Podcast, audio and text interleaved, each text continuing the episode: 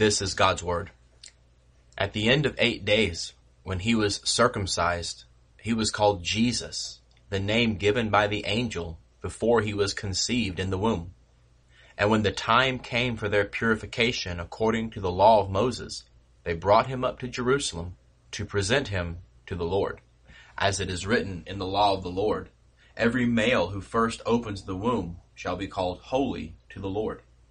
And to offer a sacrifice according to what is said in the law of the Lord, a pair of turtle doves or two young pigeons. Now there was a man in Jerusalem whose name was Simeon, and this man was righteous and devout waiting for the consolation of Israel, and the Holy Spirit was upon him. And it had been revealed to him by the Holy Spirit that he would not see death before he had seen the Lord's Christ. And he came in the Spirit into the temple. And when the parents brought in the child Jesus to do for him according to the custom of the law, he took him up in his arms and blessed God and said, Lord, now you are letting your servant depart in peace according to your word. For my eyes have seen your salvation that you have prepared in the presence of all peoples, a light for revelation to the Gentiles and for glory to your people Israel. And his father and his mother marveled at what was said about him. And Simeon blessed them and said to Mary his mother, Behold, this child is appointed for the fall and rising of many in Israel, and for a sign that is opposed and a sword will pierce through your own soul also, so that thoughts from many hearts may be revealed. And there was a prophetess, Anna, the daughter of Phanuel of the tribe of Asher. She was advanced in years, having lived with her husband seven years from when she was a virgin, and then as a widow until she was eighty-four. She did not depart from the temple, worshipping with fasting and prayer night and day. And coming up at that very hour, she began to give thanks to God and to speak of him to all who were waiting for the redemption of Israel. This is God's word. The most powerful man in that part of the world had caved, and they were free. He, he just let them walk out. They went to bed the night before as slaves, and they woke up free. It wasn't the Red River that did it. It wasn't all the bugs. It wasn't the frogs. It wasn't the sores. It was something much worse. Something terrible had happened. The night before, as the Hebrew slaves went to bed, thousands of firstborn Egyptians went to bed, never to wake up. And as the wail went out across the land, the Hebrew slaves went out from Egypt. That particular part of the Exodus, the tenth plague, the death of the firstborn of the Egyptians and the saving of the firstborn of the Hebrews actually forms the background for our text today. This is why they were going to the temple in the first place. Jay, uh, John Mark got to preach last week about the glory of God. It was, it was great. If you missed that last week, you need to download that from the podcast. It was a great just explaining and really trying to get us to see the glory of God and the birth of Jesus. And now we're at the events right after that. It just kind of goes from the nativity scene to that to boom. To, life goes on. And so we're still in the same place as far as God's people are concerned. It's still a dark time for God's people. The Roman op- occupation is the first item on everybody's news app when they look at it in the morning. I mean, that reality of Rome being there is what everybody thinks about. And the reality of Jesus Christ is what comes in and changes those things slowly and surely. And that gives us our idea for today, our theme for today. But boys and girls, maybe you want to write this down and ask your mom and dad about it at lunch, or maybe if you're trying to think about what can we talk about together at Sunday dinner, hey, why don't you talk about the sermon? And here's what you can talk about. You can see if we, if we made it or not. Here's what I want you to see today. That Christmas hope comes from gospel promises. You can kind of talk about that. What does that mean? Because what we're going to see is that God's faithfulness to his promises brings his hopeful people joy. So we're going to jump right in and we're going to see these gospel promises are first seen in these faithful parents. Our text begins right there in verse 21 that Jesus is circumcised. He's given the sign of the covenant. think about that. The first blood that Jesus sheds in his life is in obedience to God. This sign marks him as part of the covenant people of God. And he will then either confirm or deny that identification as he grows up. And then the text tells us roughly about a month later, they make the week long trip to Jerusalem. And why'd they do that? Kind of, I said the, the 10th plague is the background, but why are they doing this? Well, in the Old Testament, God commanded that after a woman gives birth, she has to be purified by making a sacrifice. Okay, that's a little weird, but we can get that. But what about Jesus? Well, a sacrifice was required for the firstborn of families, the firstborn sons of families. A sacrifice had to be made when they were born. And again, it goes back to our opening story, the 10 plagues on Egypt, what is celebrated at Passover. God's angel of death went through the land and he passed over the houses that had the blood of a lamb on their doorpost. He passed over, did not kill them, and he killed the firstborn of every other person in the land of Egypt. He spared these people. So in ancient cultures, you know, if you saved someone's life, they owed you a life debt. In a sense, you owned them. And what we see here in the working out of the Old Testament is that God claims that life debt over the firstborn of Israel. From cattle to sons. It wasn't just people. He claimed the firstborn of cattle, the firstborn of sheep. He claimed the first fruits of the crops. He claimed the firstborn of the households, the sons. And so what you would do is you would redeem your sons, you would redeem your valuable animals by presenting a ransom. Usually a lamb, in this case, doves. And that blood was shed in the place of the son, the child. The life debt was paid by killing this. A life was given to re- ransom and redeem this life. That's what's going on here. We don't think in those terms. I know that seems kind of weird and bloody and off-putting. But a sacrifice had to be made. Mary had to be purified by blood. Jesus had to be ransomed by blood because there's guilt before a holy God from birth. And again, that sounds very harsh. sounds very off-putting. This sounds very gross and mechanical and, and bloody and just, it doesn't sound attractive at all. I, I know. But there's a glimpse here of the merciful heart of God if we have the eyes to see it as well. Luke tells us here that they gave two turtle doves. Turtle doves were an exception when the regular offering was just too much to afford. I mean, if you couldn't afford it and it was one of your animals, you just took that particular animal and said, well, just kill this animal. I can't afford to get another animal. Just kill this one. You didn't have people doing that with their sons, right? So they, I can't afford a full lamb. I'm sorry. So God put a caveat in the law that, you know what, if that's, if you can't afford that, you can do two, two little birds to redeem your son. Two little birds. See, that tells us two things about God, if you'll think about that for a second.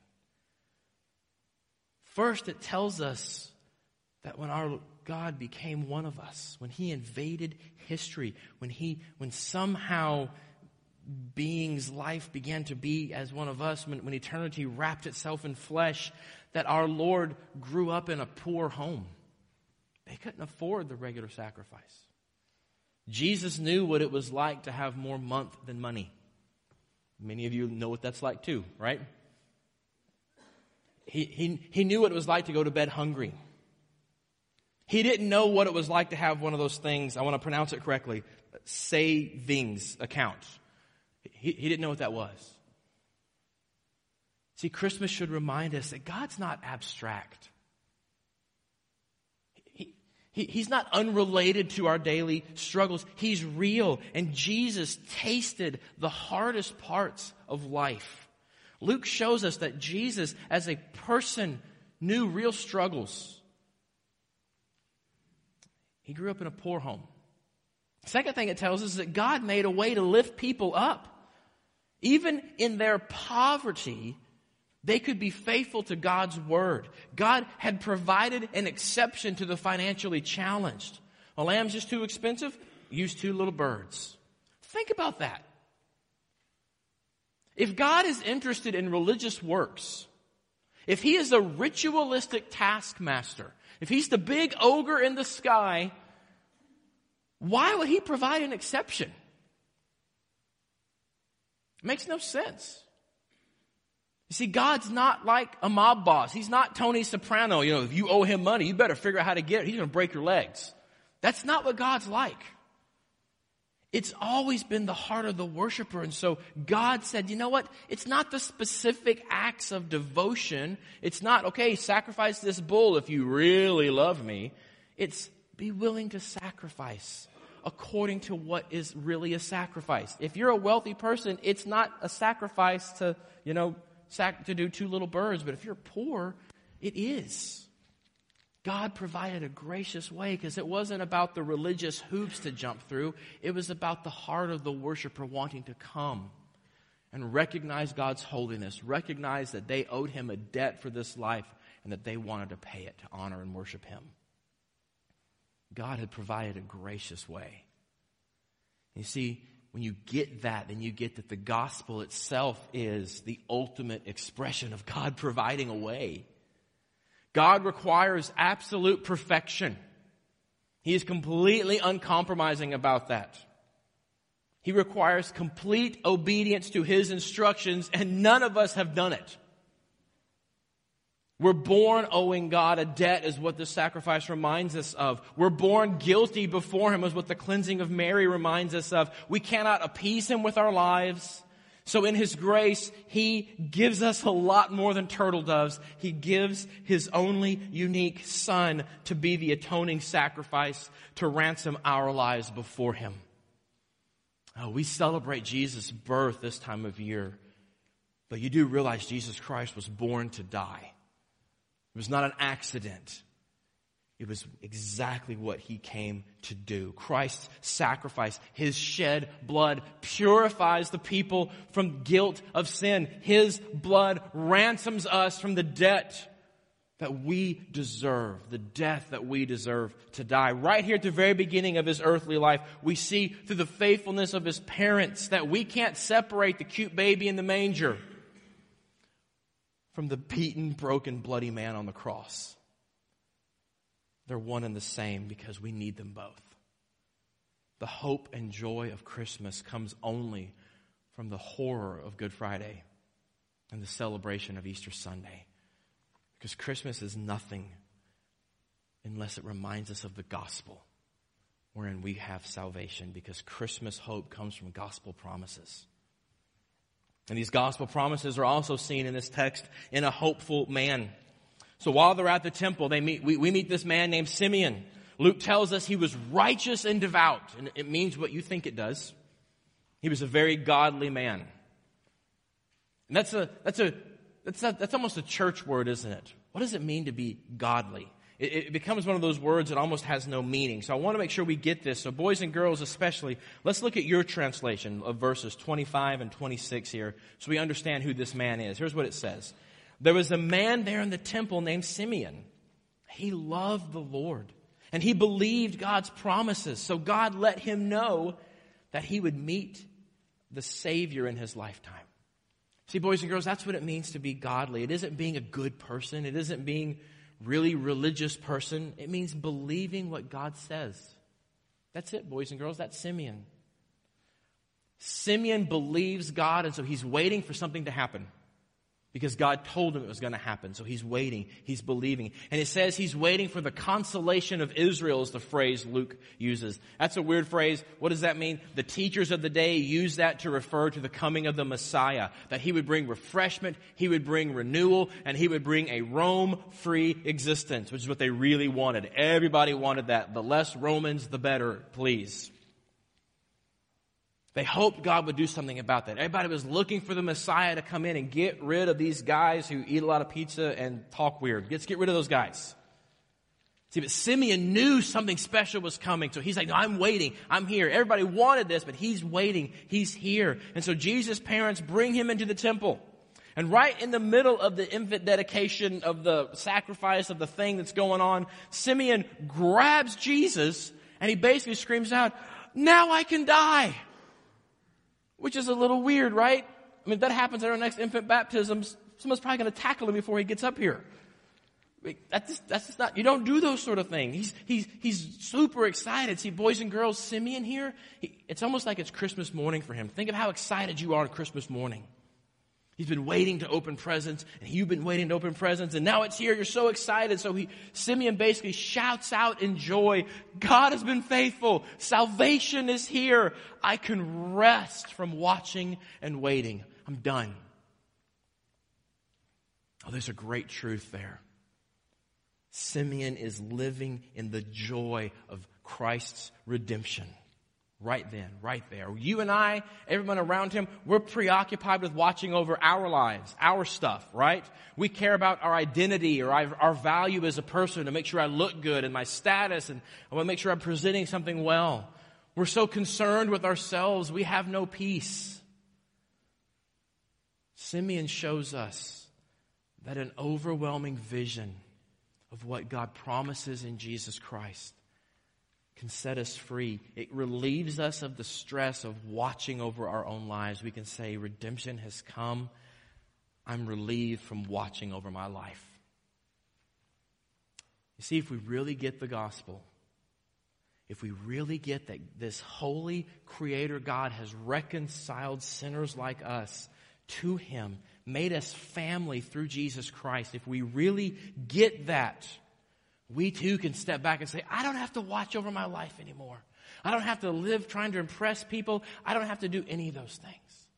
The gospel sets us free from that, and we can live in joyfulness in the reality of the gospel. Now, that's very religious talk. That's very churchy. That sounds very good. And we do the Presbyterian grunt, mm, right? What does that really look like? Everybody you know, and I mean everybody, okay? You should never always use the words never and always everybody, right? We're doing that. Everybody you know is time poor, money poor, or friend poor, or a combination of them. There's no one in your life who's not struggling with one of those poverties. The gospel answers all of those. The gospel answers friendship poverty. Why? Because it brings you into a community of fellow believers, fellow strugglers, no longer saying, okay, if I do good and be good, God will love me, so I, I, I have to do better than you, which means I have to judge you and we can't be friends. Or you can say, Jesus has done good and made me good. I don't have to compete with anybody. We're fellow strugglers and sinners. You can be friends. Money poor. He can help you get your priorities right. Where you don't have to, I don't know, maybe this time of year, buy presents for people you don't really like because of the social pressure and you just don't want to deal with it. So, and it's money you don't really have. And so, but you're going to do it anyway. And yeah, let's not go there, right? So you, you can get rid of that stuff if you're, if you're secure in Christ. You know what? I, I'm just, this is not good stewardship. I'm sorry. I'm not going to give you a present just out of obligation. And then what about being time poor? Can the gospel help you with being time poor? Do you do stuff in your life that you really don't want to do to impress people you really don't like? Because it's better for you, you think, or it'd be easier? Do you see how if you're rooted and grounded in the security that Christ offers you, say, my identity is based on the fact that Christ has died for me. I'm an adopted child of God. He approves me. And so it doesn't matter if you approve me. I'm called to do this. I'm called to do this. And you know what? I'm not going to be available during this time. This is my family time, and if that makes you mad, that makes you mad. I'm sorry. I live for him and not for you. Do you see how that gives you the power to do that? All of a sudden, you have more free time. those are hard to do if you're if you're not rooted and grounded in that reality. Because you, you know, if you're not, I, oh, I want to be available because people may not like me. Do you see how the gospel speaks into those poverties? That's what Simeon is saying. Simeon is saying, I have been watching over my life. I've been watching, and now I'm free, and you can be free too if you get what this child means. That's Christmas. That's why you can have joy at Christmas because the gospel sets you free from those things. Now, in case you think, well, yeah, but Simeon was back in the biblical times. It was easier for him because, you know, he was old and ancient people were dumber than we are. They just, it was harder, right? He's looking at a baby. He knows nothing of the life of Jesus Christ. He never heard Jesus teach anything. He heard Jesus go, right? That's it. He didn't hear the Sermon on the Mount. He didn't hear the cool stuff and, you know, most of John. He has, he knows nothing of the Passion Week. He knows nothing of the death of Jesus Christ. He knows nothing of that amazing thing that happened on Easter Sunday morning. And he knows nothing of all those cool things that happened in the book of Acts. He doesn't know any of that. He hears God say, you're gonna meet the Messiah. He meets the Messiah and says, done. God's got it from here on out. And it gives him joy and peace just to let go of his life like that. Don't you want to have that kind of joy and peace? You see how if you get an overwhelming picture of what God has done in the gospel, you can just let it go and have peace. Because God's got this. You don't have to watch over your life anymore. Oh, it's such an awesome thing. But then I, I, I got to be candid with you. I sort of wish Simeon would stop talking at this point because he keeps talking. He's doing all this cool stuff about God's fulfilled promises, about the peaceful release of God's grace, and he has to go and he just he totally ruins the ride by talking about all that bad stuff. I mean, look with me, verse 34 and 35. Who wants to hear this?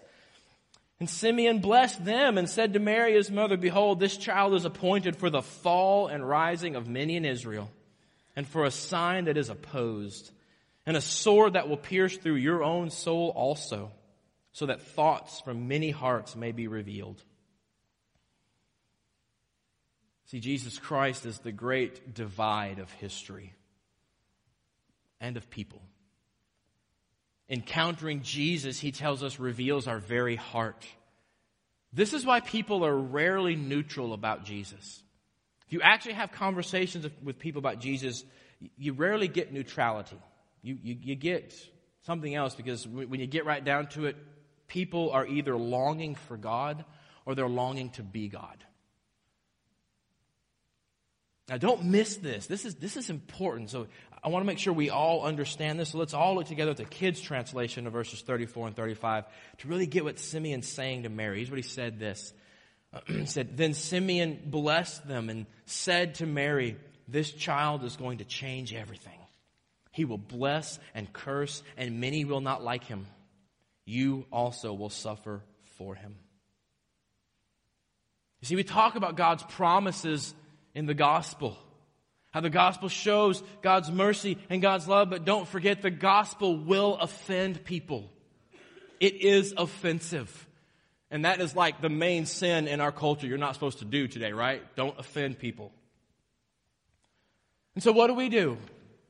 We get scared and, and we, we want to be good Americans and we want to get along with people, and so we, are polite and we just try to keep religion out of it, right? We don't, we don't want to be that religious guy. We don't want to be him. And that social pressure is the reason most of us don't talk to our neighbors about the gospel, isn't it? Well, I might offend them. Isn't it great to know that Simeon told us at the very beginning, guess what, Jesus? You're going to be the most offensive person in history. What does that make his followers? You know, I've used this before, but this is a really salient way to think about this. And there's a magic act out there that's really good called Penn and Teller. I don't know if you've seen them or not. They do really neat magic acts. And one guy is doing most of the magic, and he doesn't say anything. That's Teller. Penn is the guy who does all the talking. Right? So he, he, he has um, been in several movies and TV shows, and if you don't know, Penn Jillette is his full name, and he is an absolutely foul mouthed, profane, confrontational atheist. And he has a blog, it's very popular. He has a video blog where he actually talks to the camera. And about three or four, no, five years ago at this point, he tells the story on his blog of a stranger who didn't know he was famous, just ran into each other on a subway, I think he said, who, start, who shared the gospel with him. And here's what this foul mouthed confrontational atheist says on his video blog about it. He says, and this is long, so stick with me, because, you know, I don't respect people who don't proselytize. I don't respect that at all. If you believe that there's a heaven and a hell, and people could be going to hell or not getting eternal life or whatever, and you think that, well, it's not really worth telling them this because it would make it socially awkward. How much do you have to hate somebody not to proselytize? How much do you have to hate somebody to believe that everlasting life is possible and not tell them that? I mean, if I believed beyond a shadow of a doubt that a truck was coming at you and you didn't believe it and that truck was bearing down on you, there is a certain point where I tackle you. And this, the message of salvation is more important than that. By the way, he prefaces this quote by saying, I'm, I'm going to be clear, there is no God. And he ends it by saying, and I'm not convinced. But right there in the middle, that's pretty sobering, isn't it? How many of us have had the opportunity to testify to Christ, to share the love of Christ, but because of social pressure to be nice or to not be offensive or not be that religious person, we haven't? How many of us find it easier to talk about things in the church we don't like than to talk about Jesus Christ? Let me go ahead and be really popular. How many of our friends and neighbors have a really good idea of what is going wrong at Trinity but have no idea who Jesus is? Let the words of this atheist sink into your soul. Hear again Simeon's words the gospel will be opposed.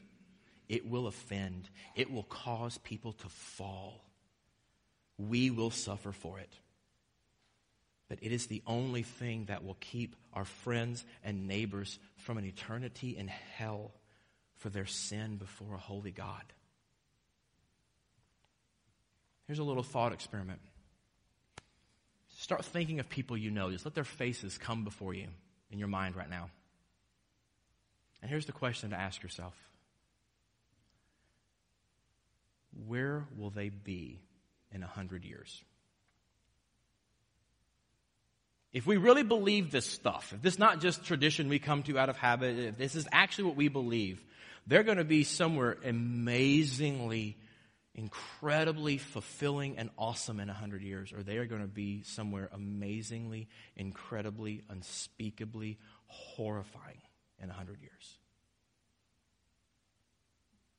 But we don't want to offend them. Let's not talk about that.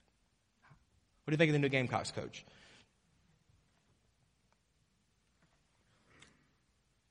Do we really believe the gospel? Are we personally desperate, like Simeon is, like we should be, for God's grace to be in our lives? And having received that grace, where is our hope and our joy in telling the wonderful story of our Lord? See, Christmas hope comes from gospel promises.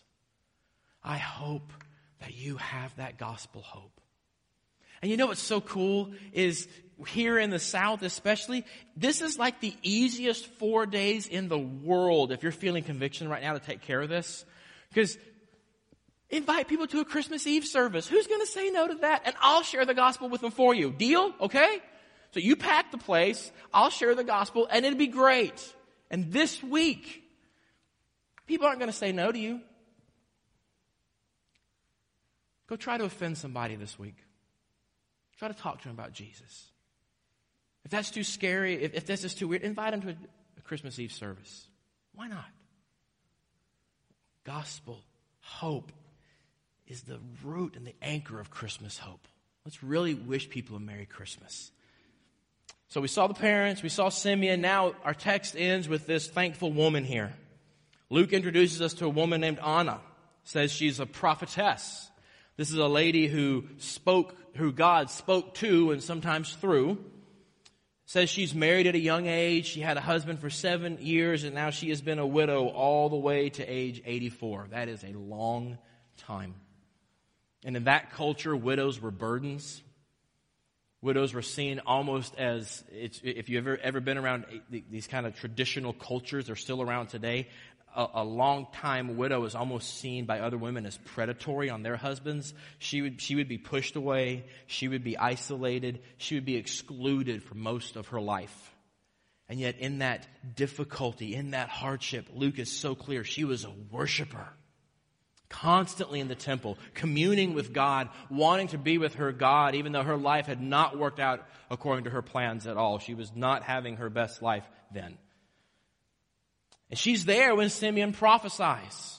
She believes what Simeon says and she starts to give thanks to God and then she starts telling others about God's promises of grace just because some what old guy said about a baby. See, in the midst of her disappointment, in the midst of her lifelong trial, she's thankful, she's joyful, and that joy opens up the opportunity for her to share the grace of God with those around her. I love that. You know why? Because life's not easy, y'all, right? We fake it a lot, but man, it's hard out there. Most people we know don't walk around with joy. And when Christians do, people want to know what's up. They really do. Because real hope, real joy messes an unbelieving world up. It's great.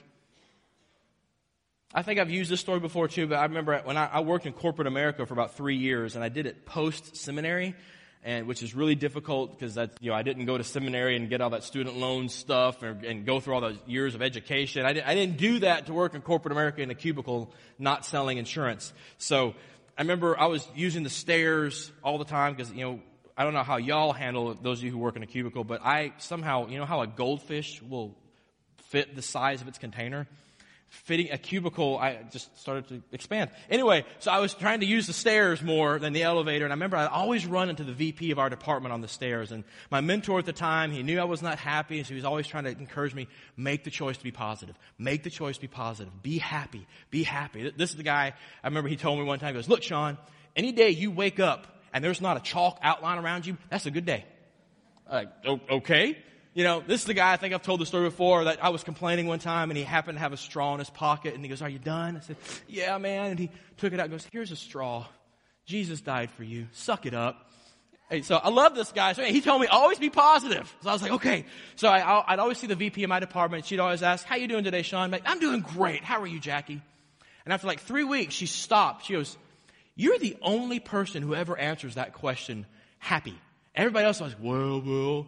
And right there, in the, she goes, why do you do that? And so right there, I, mean, I don't remember what I said. I, I, hope it was good. I don't know. It was like I had one sentence opportunity. And I just remember said, I, I remember something about Jesus and death and I'm not my own. I get to be happy. And, and she was like, oh, cool. And moved on. I don't know how that worked, how the Holy Spirit used that, but I got to share the gospel simply from saying, great, even though I hated every day. I hated corporate America. I hated working in a cubicle. Any day you met me was like the worst day of my life. I hated it but I'm going to be positive. I'm going to be happy. I'm going to be joyful. And she asked, how, how do you do that? Imagine what we can do for those of us who've been so blessed that we actually are happy in our, in our life.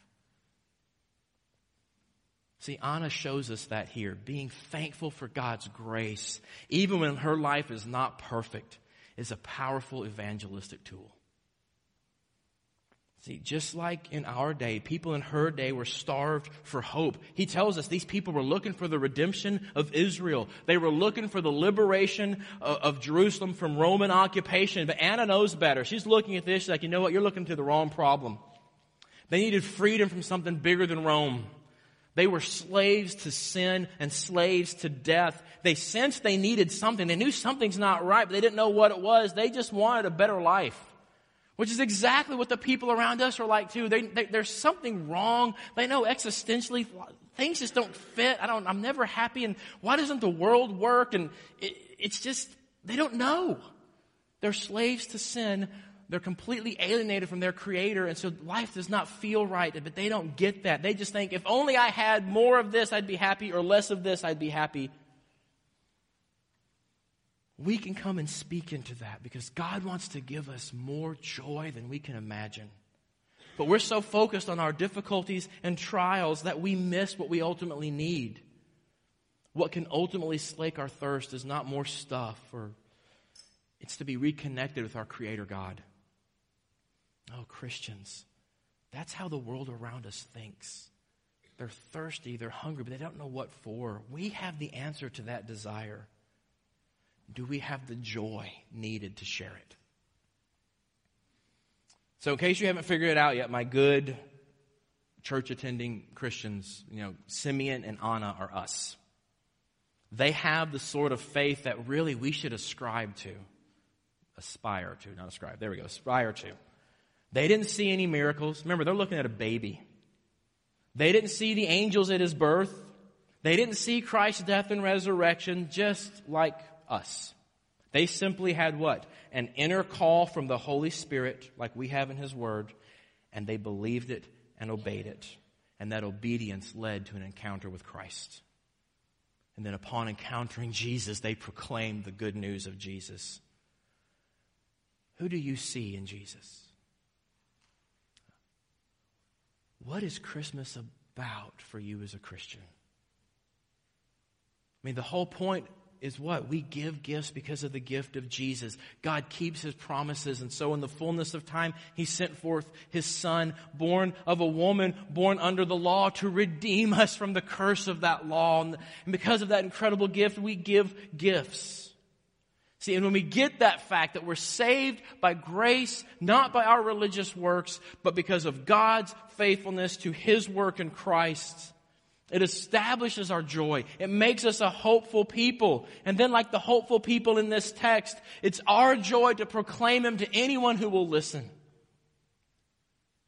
So I will just end with this challenge. What are we helping our friends and neighbors see this Christmas? Let's pray together. Oh, Father God.